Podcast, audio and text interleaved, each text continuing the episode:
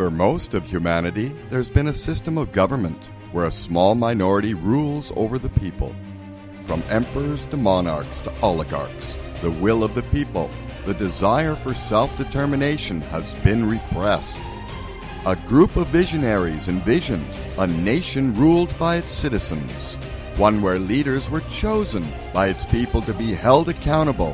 Hence, the United States of America was born. That dream of democracy has been defiled. We find today our nation is run by a minority not held accountable to its people. Instead, special interests and money are the driving forces of our government. At Candidates Platform, we look to restore that vision. Our goal is twofold to educate voters on the issues of the candidates running for local and state office, and to give the citizen the opportunity to run for office by having a simple, intuitive, cost effective place to manage their campaign. Let's work together to restore democracy to the people.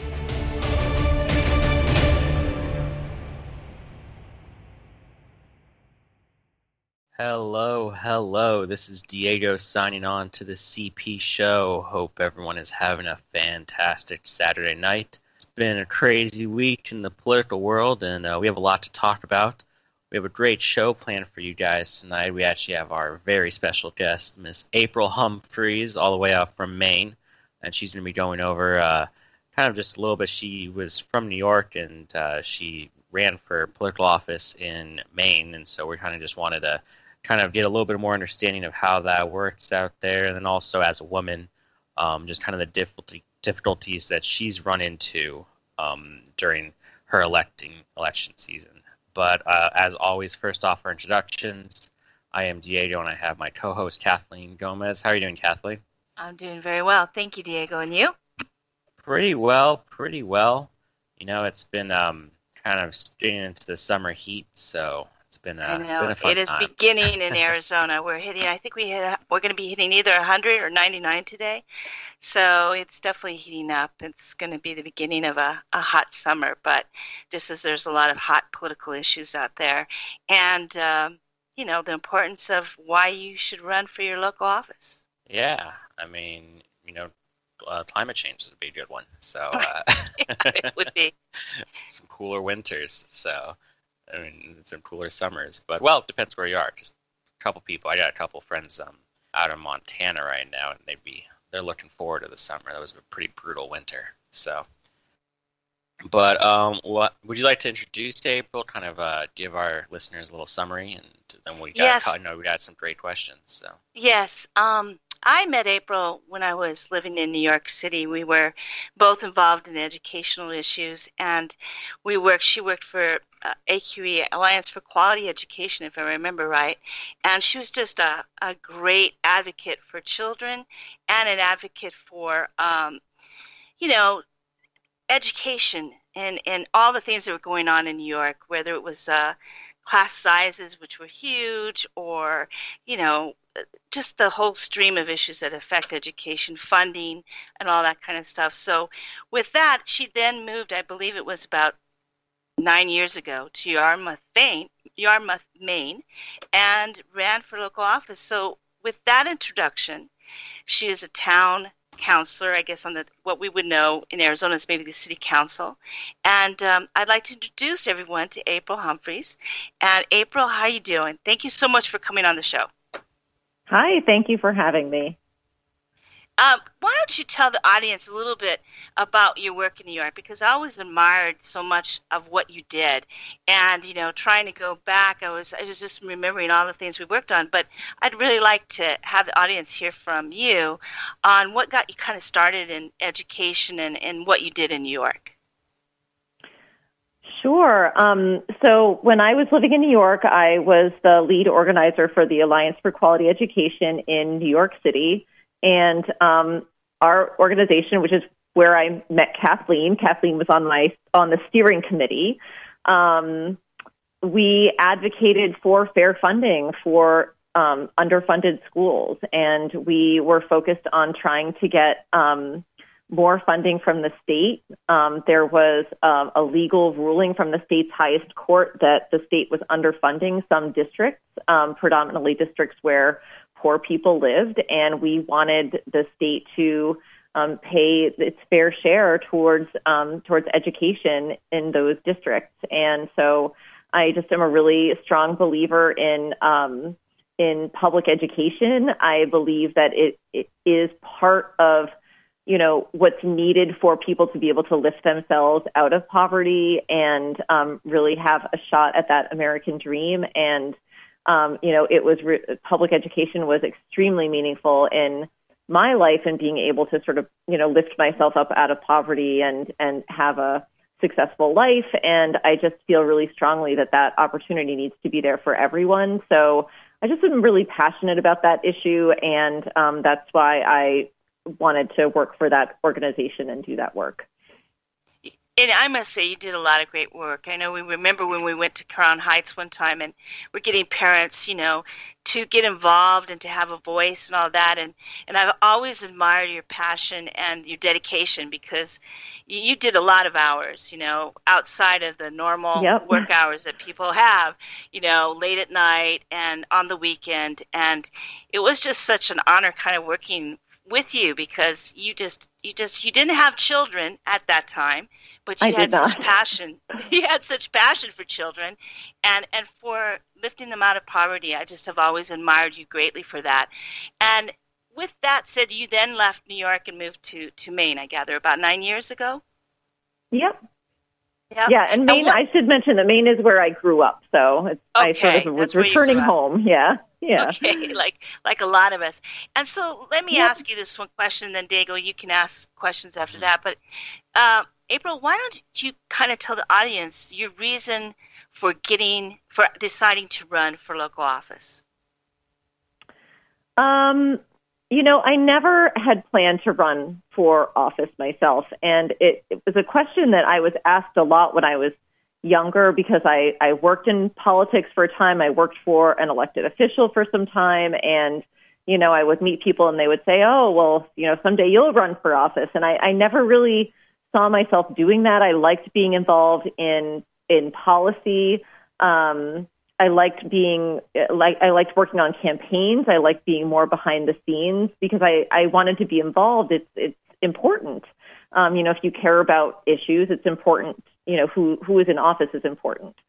So um, I often was asked. I never really thought I would run for office myself. Um, and uh, you know, apparently this is an attitude that a lot of uh, you know a lot of women specifically can have. That you know we don't really see ourselves in that role and um, uh, uh, automatically. And I think I was reading at at some point that uh, somewhere that women have to be asked to run for office multiple times before they really start to think of it as a serious consideration. So I had never really thought about running for office myself um, until um, in 2016 when um, you know the the presidential election happened. I um, recall that on that day, on the day of the election, I had organized. Um, I'm a leader of a Girl Scout troop, and I had organized with a couple of the other Girl Scout troops um,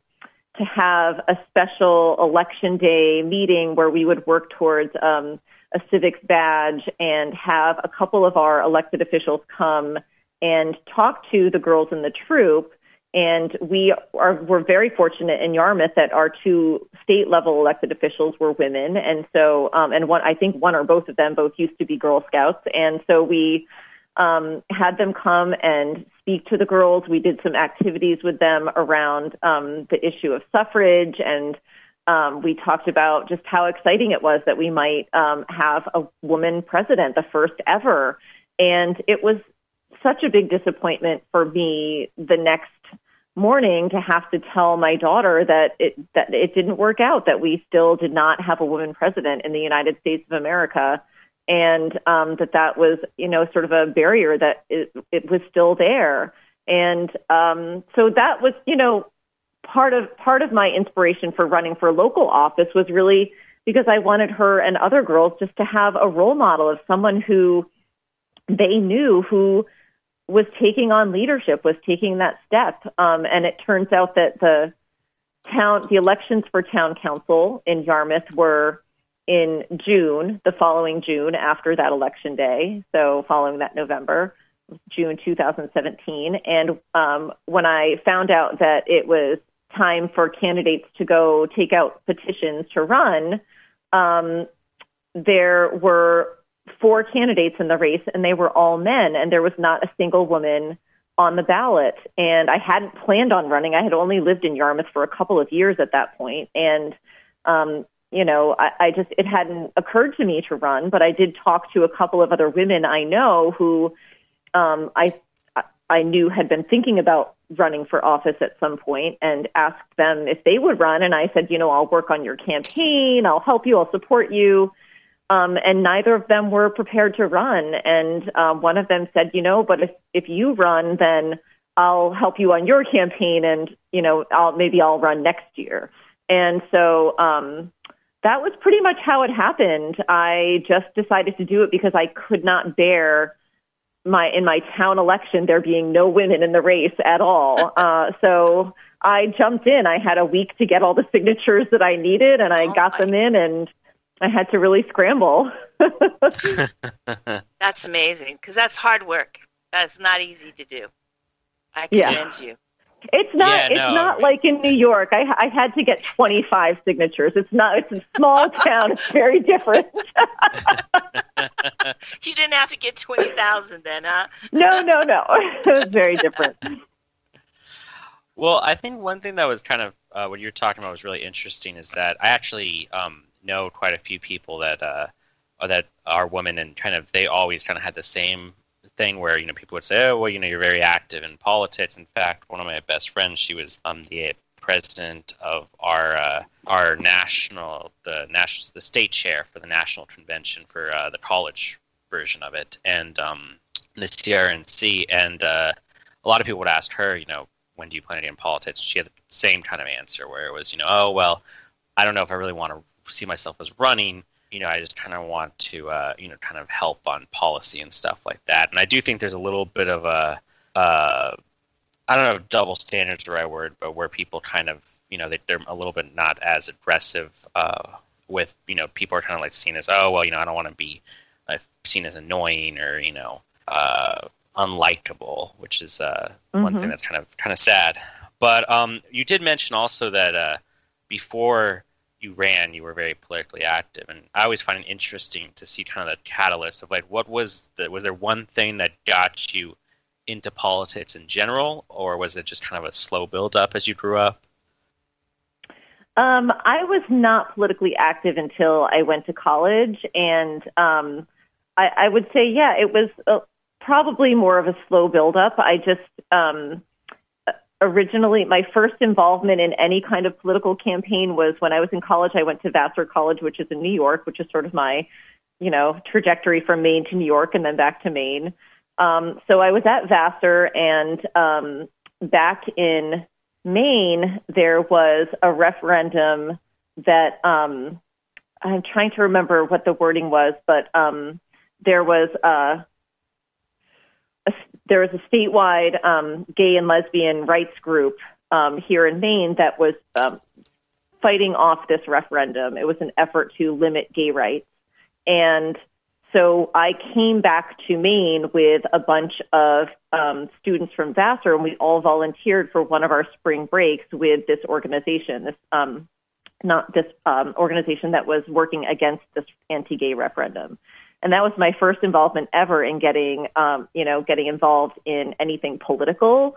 Um, and it was an issue that I you know really cared about because it affected me directly. And um, I just really uh, I, I was very nervous about it. I was a shy person. I you know was did not like talking to strangers. And the first thing they did was they you know, wanted me to go out canvassing and knock on doors. And it was not uh not what I wanted to be doing at all, but it was really important. And I learned, you know, from that experience and, from many similar experiences working on campaigns like that, that, you know, talking to people directly is one of the most effective campaign strategies. And you have to, you have to be able to go out and talk to people. So, um, so that's what I did for that week. It was really, really hard, but it was a really big learning experience for me. And we ended up um, defeating that referendum, and that felt really good. It felt like I was really part of something that you know was successful, and um, it led me to getting more involved. And how did you bridge that? Then how did you get into education? Because that's how I remember you as an education advocate. Did you was that just something you did you study education when you were at Vassar? Um, I didn't study education. Um, I actually studied psychology, and um, I, uh, you know, I think the reason the reason that education is so important to me as an issue, it really is one of the most important issues to me, and why I spent so many years of my life dedicated to working on that issue. Um, is because, like I said in my introduction, it really had such a huge impact in my life. I would not be where I am today if it weren't for the public school that I attended and the teachers and the staff who worked in that school who supported me. Um, you know, I grew up in poverty in rural Maine. Um, I experienced childhood homelessness. Um, I really was not someone who you would think was going to be successful and go on to, you know, um, an elite private college. Um, right. I, I just did not have that. It, That that wasn't my upbringing. Um, I was the first in my family to go to college. Like no one in previous generations from my family had ever gone to college. Um, so it was a really huge accomplishment to me. And the only reason I was really able to do that was because of the resources that were available to me through my public education and other programs that were there to support me. Um, I mean, obviously, I put in a lot of hard work myself, but uh, you know, it would have meant nothing without the resources that were there to support me, including the teachers. So it is something that I realize was such a major factor in my life. And I know that not everyone can sort of pull themselves up by their bootstraps the way that I was able to do. But um, I think that people can with the right supports in place and with the right resources available to them, especially educational resources. So I just, I really see how that has been such a benefit to me. And the reason that it was so important to me in when I was living in New York was because I saw that not, it, it was one of the first times in my life that I saw not everyone has access to that same level of resources and it's not right. It's not fair you know, I grew up in a relatively poor area in rural Maine, and I went to a school that I think was pretty good. I mean, it was good enough for me to get, um, you know, a good education and do well and go on to Vassar and do pretty well at Vassar. And I just, I, I I see that there are schools in, you know, so many places that don't have enough resources to to provide what the students need. And so I really just feel like everyone deserves to have that chance. One thing I think that's really kind of a, a, good parallel is that it's you're absolutely right. I mean, it's it really is inequity with education. I mean, we actually had another guest on. and We talked about you know just how difference in school boards and everything can be just you know what level of funding goes in. You can really be crazy change in the education you get, but also there and there is that kind of especially with you know universities there is that gap where if you come from a poor area, it's really really hard to get into these schools, especially if you don't have any resources like a uh, like a public good public education. And then, kind of, I think there's that same issue with um, with running for office. There's such a high right now. There's such a high financial cost and such a high um, kind of bar to run for even a small office. You know, I mean, you really yep. kind of have to be financially relatively secure and um, and I kind of think that's a really interesting thing because what we want to do, our whole thing is, is we want to basically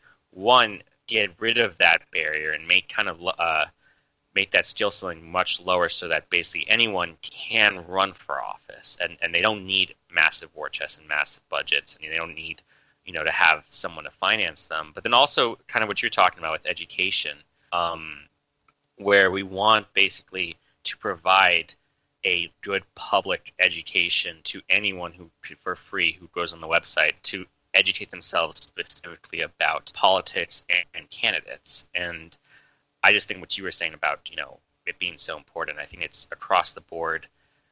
You know, you are you you are what you know, and so you know to give yeah. access to people, um, kind of.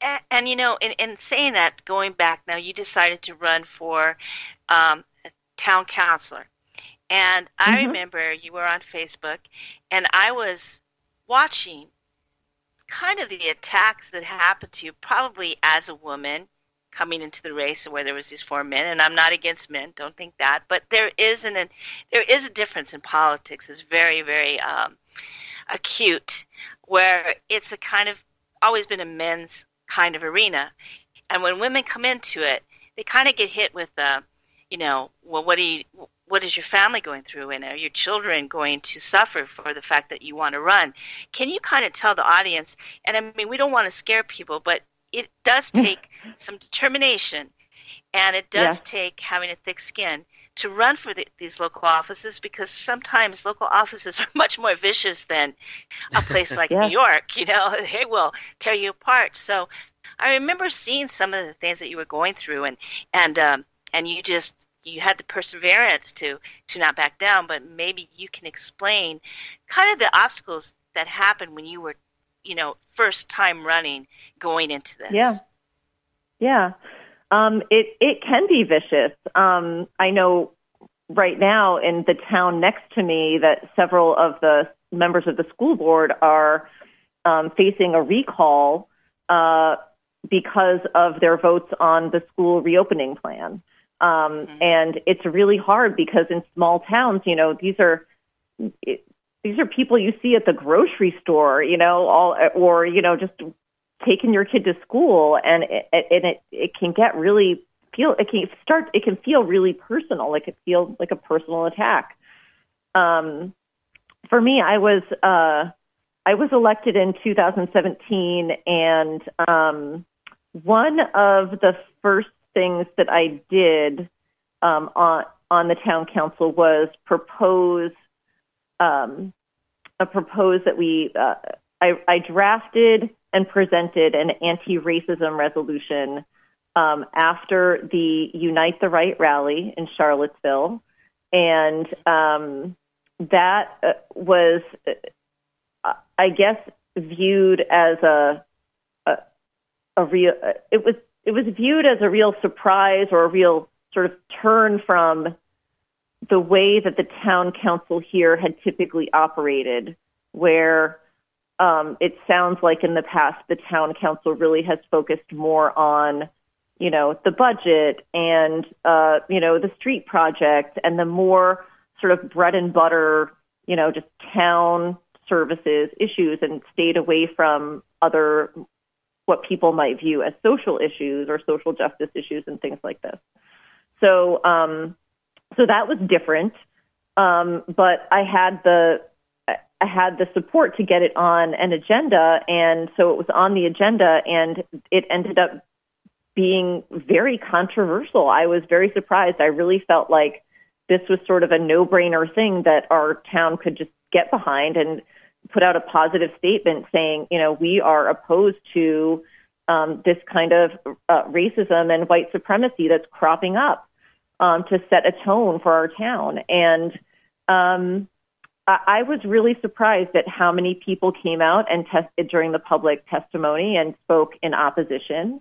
Um, and uh, it, it it became it became oh, I don't know what the word is. I could uh, the word is to describe it. I mean, it it was very controversial, but it also then after it passed, there was this long drawn out pro- very long drawn out process for it to to get passed. Um, we ended up having holding some special meetings and um, working on different drafts. And um, once it passed, there was a lot of fallout within the town council um, the other members of the town council just really, uh, I felt like they were finding ways to sideline me and uh, just a lot of resentment and um, they felt like oh that they couldn't trust me um, because I had done this uh, because I had brought this issue up. One of them in a meeting had said he was just disgusted that we had spent time talking about this and that it wasn't what the town council should be spending their time on. And it, it just, for the rest of that year, I just felt like anything I wanted to propose just was, it, it didn't, I wasn't able to get a hearing for it. I wasn't able, able to get things on the agenda. It was, I felt sidelined, um, and it was not a functional. It was not a functional group. We weren't working together, you know, for the betterment of the town. We were. It, it, turned into sort of this bickering. Um, there was a point at which, towards the end of that year, where the chair of the town council, ironically, the only other woman on the on the on the council at the time, had had made some comment or made some motion about something that was, you know, not at all related to this motion, this issue. This issue was long done, but it was something that um, I had been supportive of, and she had, you know, made a motion to delay it or something, and I, I don't recall. And she muttered under her breath, "In um, uh, payback's a I don't know. I don't know if I could say this word on the radio. I won't say it. But it, it, it was very obvious that they were that she was intentionally trying to sort of delay and delay and delay on certain issues that she knew I wanted to move forward because she it was payback for that for the for the anti-racism resolution. And um and yeah it was a very hard year. There were um I would say a few meetings where members of the public came after the anti-racism resolution passed where people would show up and just uh, to talk about how just to during the just during the open public comment to talk about how they felt like I was, you know, I was inappropriate. I was doing and saying things that were inappropriate that were not within my role as a councilor that I was not behaving properly. I mean, it was really kind of patronizing. And the ironic thing is that in order to even get this um, anti-racism resolution moved forward, I needed to have two other people without the without the chair's approval to put it on the agenda. I needed to have two other councilors um, join with me to say we want to put this on an agenda. That was just those were our council rules at the time that any three councilors could move to put something on an agenda, and I had two other councilors who said yes, we want to put this on the agenda and, along with along with April, and uh, and they were both men, and neither of them I like uh, got the the vitriol that I got from the community, from the other you know from the other councilors. I mean, I I was really the one who took the brunt of it, and um, it, was it because I was a woman? I don't know. I could never prove that, you know, but. It, it's a fact that I am a woman and they were men and the three of us were involved and I was the one who it ended up sort of getting pinned on that, you know, she was the one being, um, what was the word they used to describe me? Um, I, I was not being cooperative. I was, um, you know, just, um, yeah. You were being difficult. You were being difficult. difficult. You were. I was being difficult. yes. you had you had an agenda where you wanted to morally to stand up for something, and that's always seen sometimes as just being difficult. Yeah. Yeah. And, well, and I, yes, we were going to go for a break, but when we come back, we're going to ask April a very important question, which is, is it worth it to go through it? and I, I want to hear what she has to say. So with that, we're going to take a little break.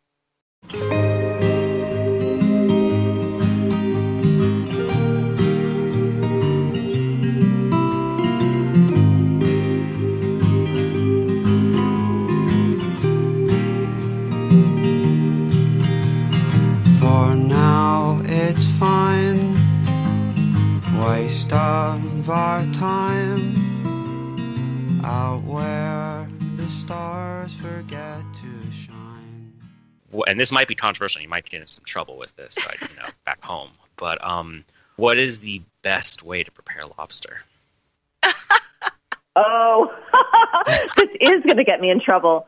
Oh, I'm actually vegetarian, so I don't eat lobster. Oh, okay. I know, So- I know. I'm from Maine, and I don't eat lobster. It's crazy. That is that shows how difficult you are, April. Yeah, that's that's a very Yeah. difficult position. So What do you- I, don't tell what do you anyone. do to this?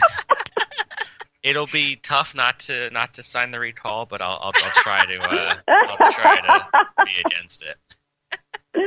so let me ask you: You had such a tough year, and and Yeah. dealing with you know um, the backlash of of what you felt was important, and the rest of the, the council or most of them didn't. Do you feel that you've you've been there now? How many years? About four years or three? This is this is my fourth year. Yeah, I'm in my fourth year right now. Now, what other things have you been involved in, and, and how do you feel that you've made an impact in the community? Well, I really feel like we've done some great things, and there are some things that I'm really proud of.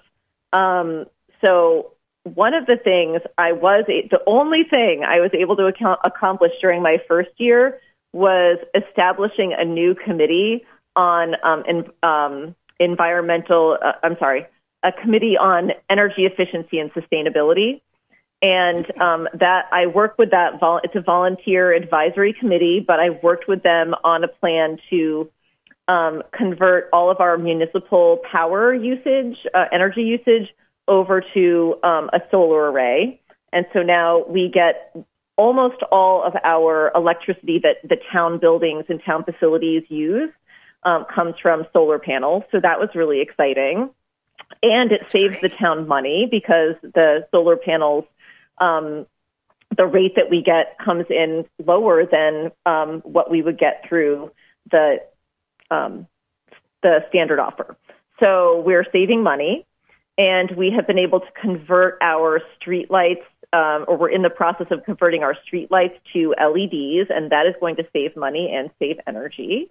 Um, so those are a couple of things that we've been doing, and I know you had mentioned climate change in particular. So um, that's uh, something that's really exciting. And then that committee also is currently working on a plan to turn a parcel of land that the town has an option to buy that's a brownfield site into um, a, into a, a solar farm. So those are some really exciting things that, uh, that those are some things that I'm excited about that we've been able to accomplish.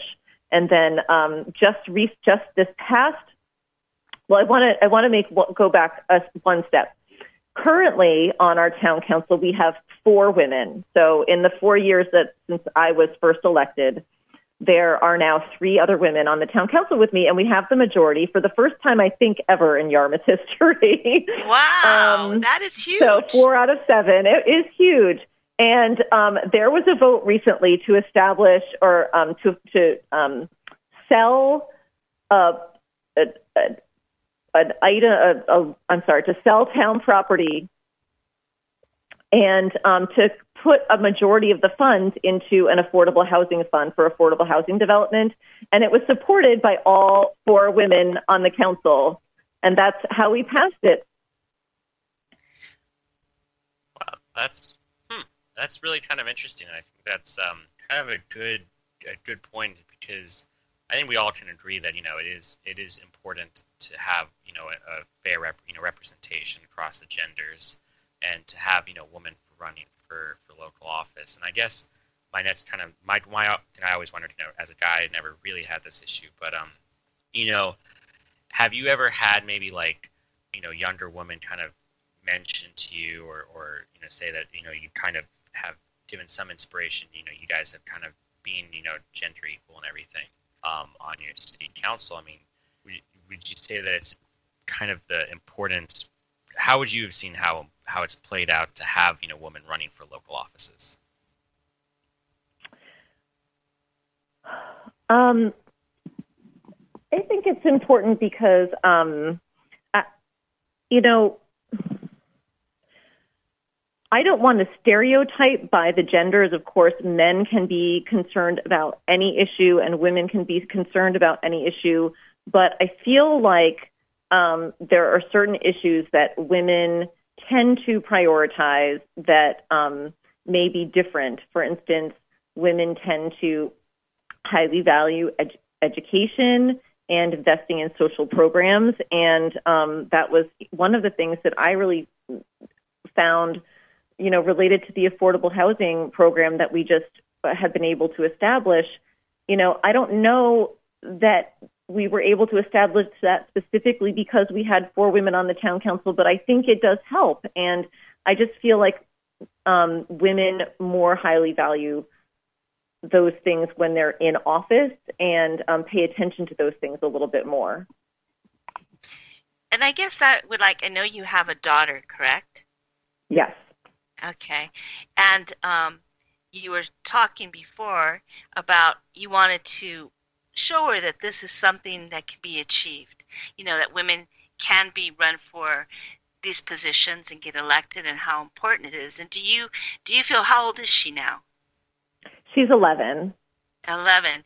Do you feel that she's able? I mean, because you must make some sacrifices. There must yes. be times when you have meetings in the evening and you can't maybe attend something at school or attend some of her whatever if she if she's in soccer or something like that and so you you may miss out on some things that are important in her life do you think she sees the relevance of what you're doing and and understands why you're doing it I think she does. Um, she does get annoyed that I have so many meetings. You know, when I say I have to go to a meeting, she rolls her eyes. She's 11. Um, uh-huh. But she also says that she's really proud of me and that she really looks up to me um, for doing what I do. I mean, she knows how hard it's been. I, I've you know, been really open in talking in my family about, you know, the the hard moments that there have been, but there have also been really good times. And she she kind of makes fun of me about solar panels. That's a sort of a running joke that we have that oh mommy gets so excited about solar panels, but it really has I really feel like I've been able to make a valuable contribution to my community by you know some of these positive accomplishments that I've had and um I don't know I hope that she sees that and and feels like it's worth it. Um, the position that I'm in, the the town council position that I'm in, it's essentially a volunteer position.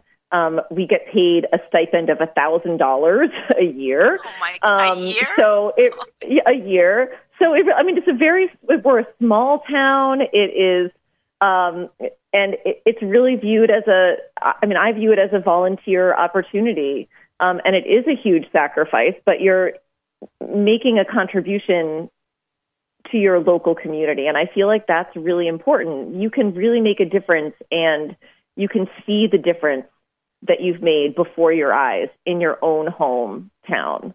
Um, that's huge. That's amazing. Yeah. I mean, I think one thing that's kind of, um, you know, I, I wanted to kind of ask you is, you know, you did talk about how how hard it is and how you know you've had a lot of obstacles, but you know you obviously you know kind of did it kind of the old-fashioned way, you know, getting signatures, getting people to vote for you, and everything. But what was, do you think, the biggest obstacle when you ran for for your office?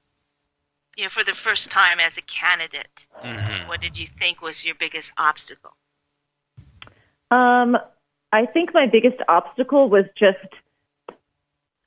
and very few people knew me. Uh, you know, it's just name recognition and and not knowing very many people. Uh, that's I think really hard for a lot of first time candidates is that you just if you've never run for anything before, your name just isn't out there. And and that's exactly what what candidates platform is about. It is we feel that you know we're not going to be the the catalyst that gets somebody you know elected as a senator or as a president but we can be something that helps somebody who decides that you know I want to make a difference and I want to give back to my community and I'm going to take the chance of running. But how do I get my name? How do I get my message out there? And what Candidates Platform would do was to be like a one stop shopping thing where you would go onto the website and people could come to the website to see what you're about, to hear what your issues are, what you stand for, you know where you're going to be, what your schedule is, how they can volunteer, how they can get to know you. And I think that that probably what you just said is one of the hardest things for first time candidates. And I guess my follow up question to that would be do you do you think that political parties, whether you're a Democrat or Republican, is that important in a small local race, or do you think it's more the fact that it's just the person who's running is the most important thing? Um, I think it can make a difference for some people in their vote. Um, some people do want to vote for a party, but for a lot of people, it is about just who, like who you know, and especially with local races, um, it, one of the most effective strategies I found in in my camp, my two campaigns, because I did I did decide to run for reelection, so I've been reelected since my first election.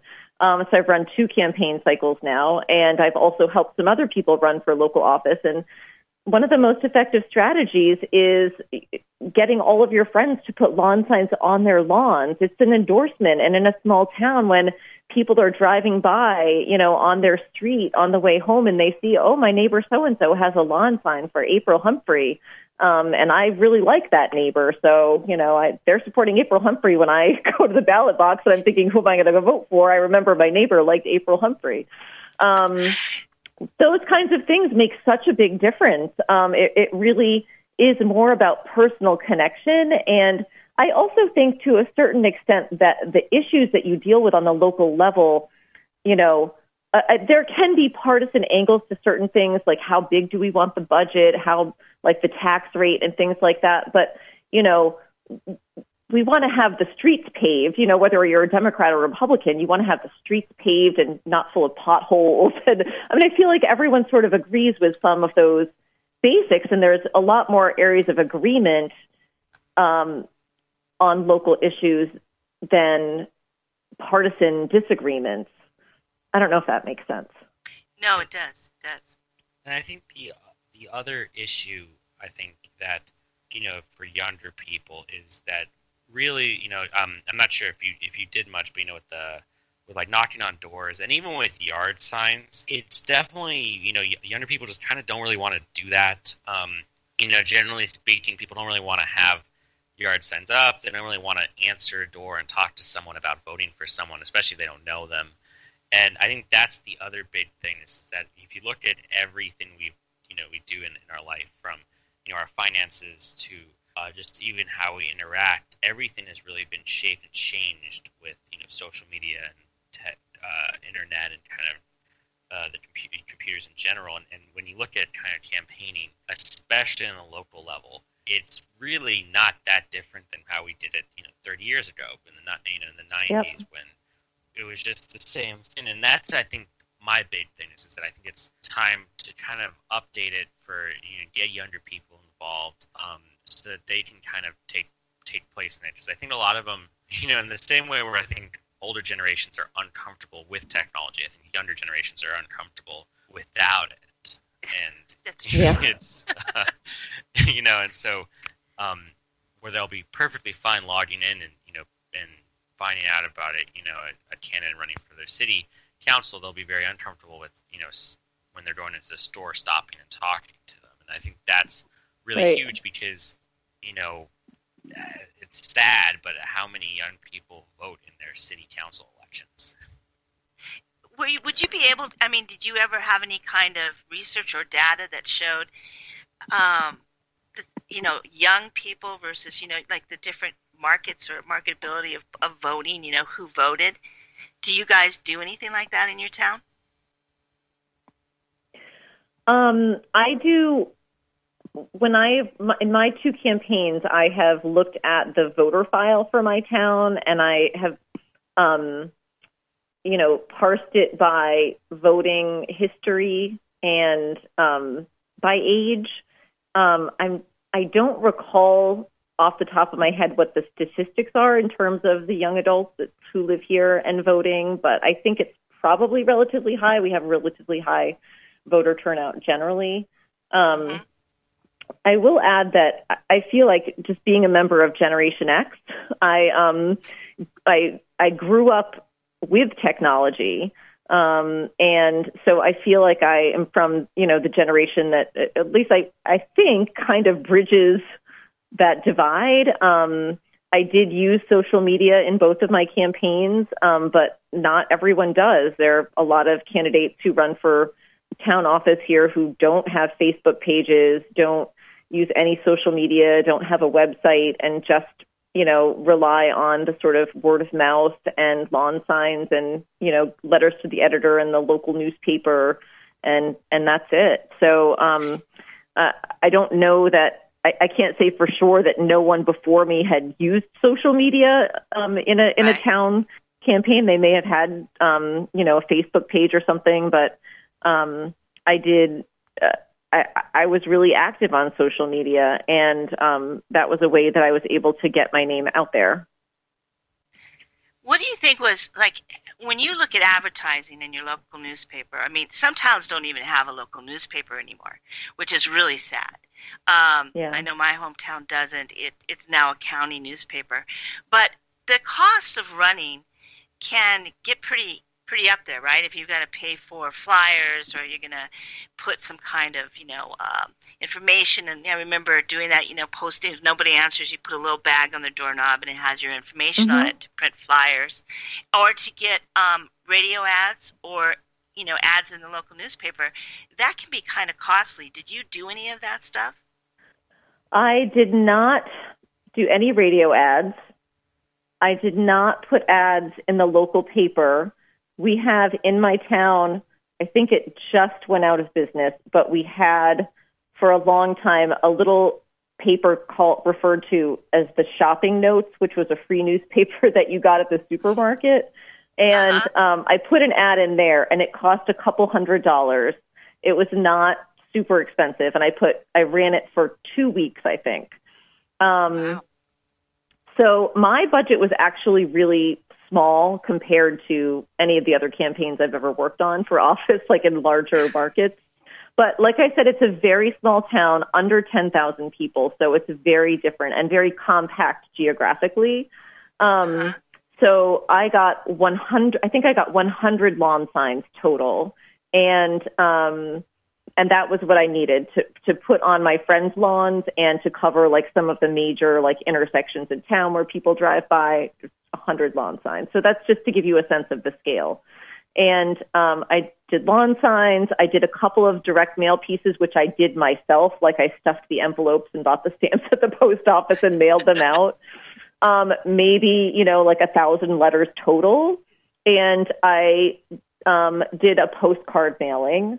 And I um, also had a door hanger that, like what you had said, like that you would leave on the door if you're door knocking and um, and no one's there. And I also did, as I said, I did social media. I had some paid social media ads, and um, I think that was it. I did, I did have like there were a few people who wrote letters to the editor, which is free. Anyone can write a letter to the editor, and then I would publish those on my Facebook page and on my Twitter, or you know, put them up there to help get more eyes on them.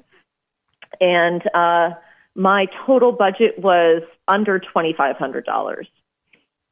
Oh, wow.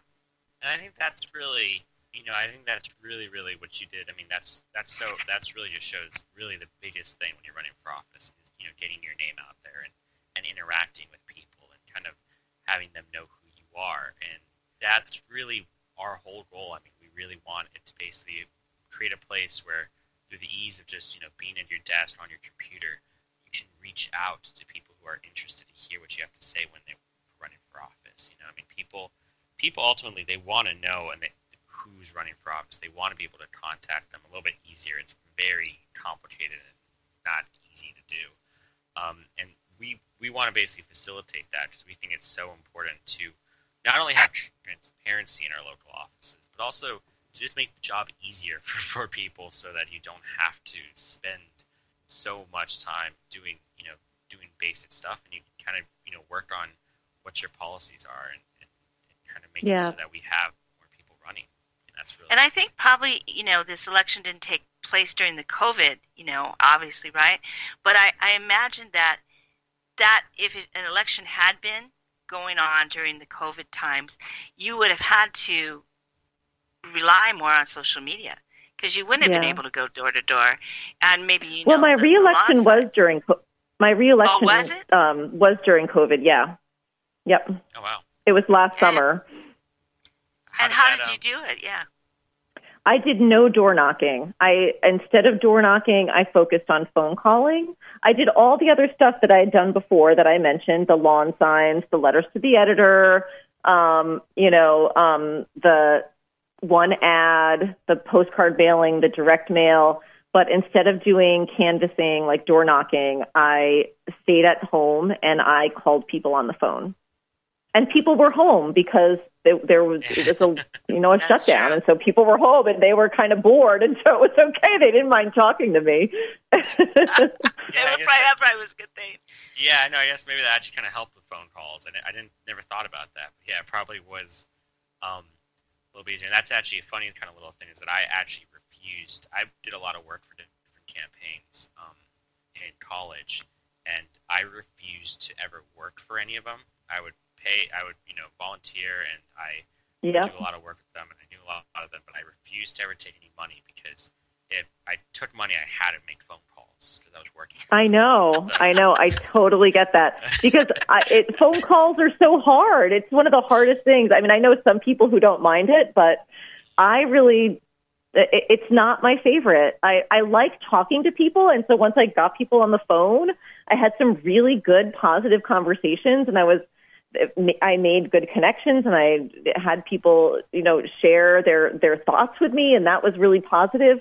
But, um, you know, every time, every time I pick up to dial another number, I'm okay, I'm going to psych myself up.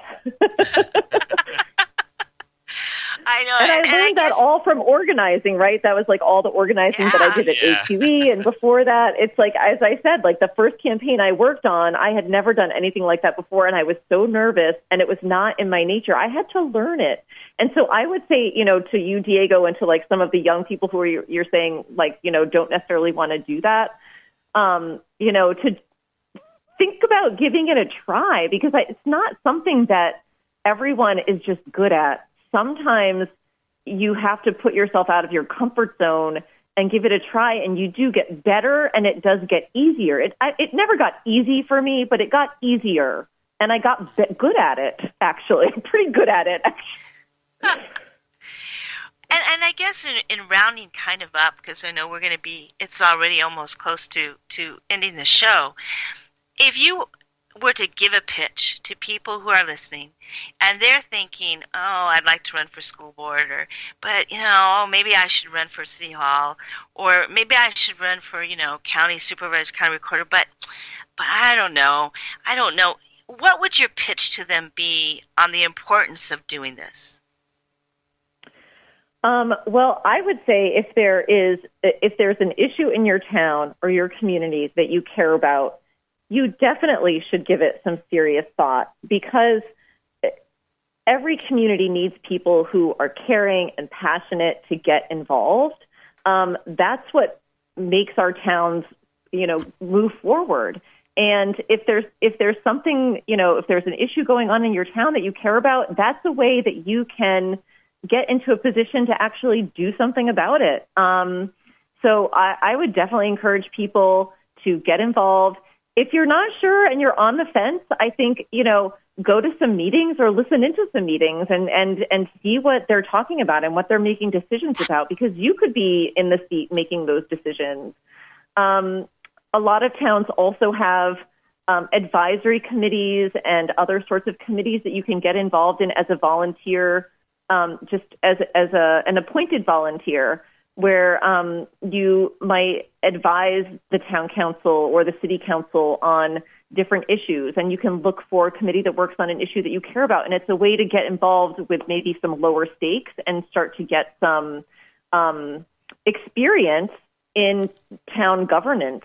Um, I know we have a, a, a range of committees in our town that work with the town council. We appoint all of them and they bring us proposals. They develop policies. They bring us proposals.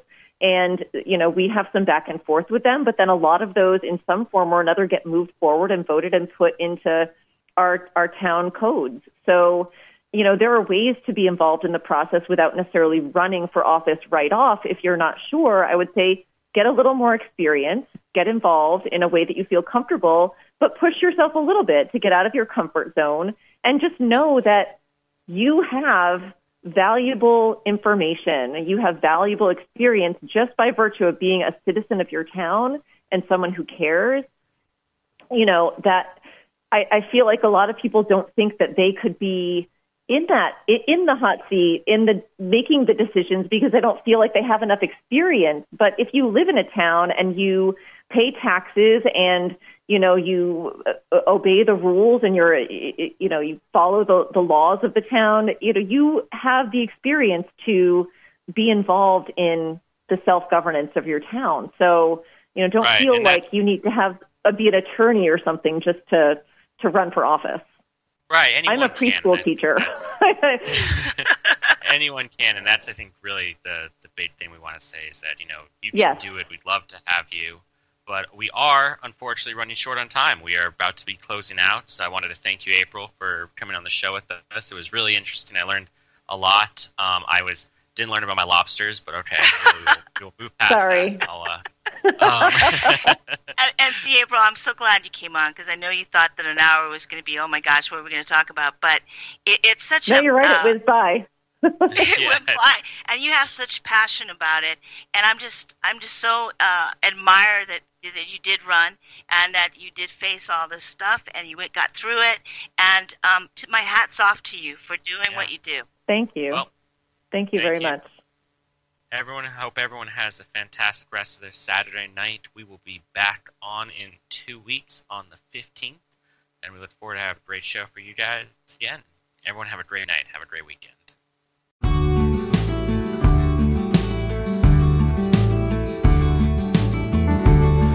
You want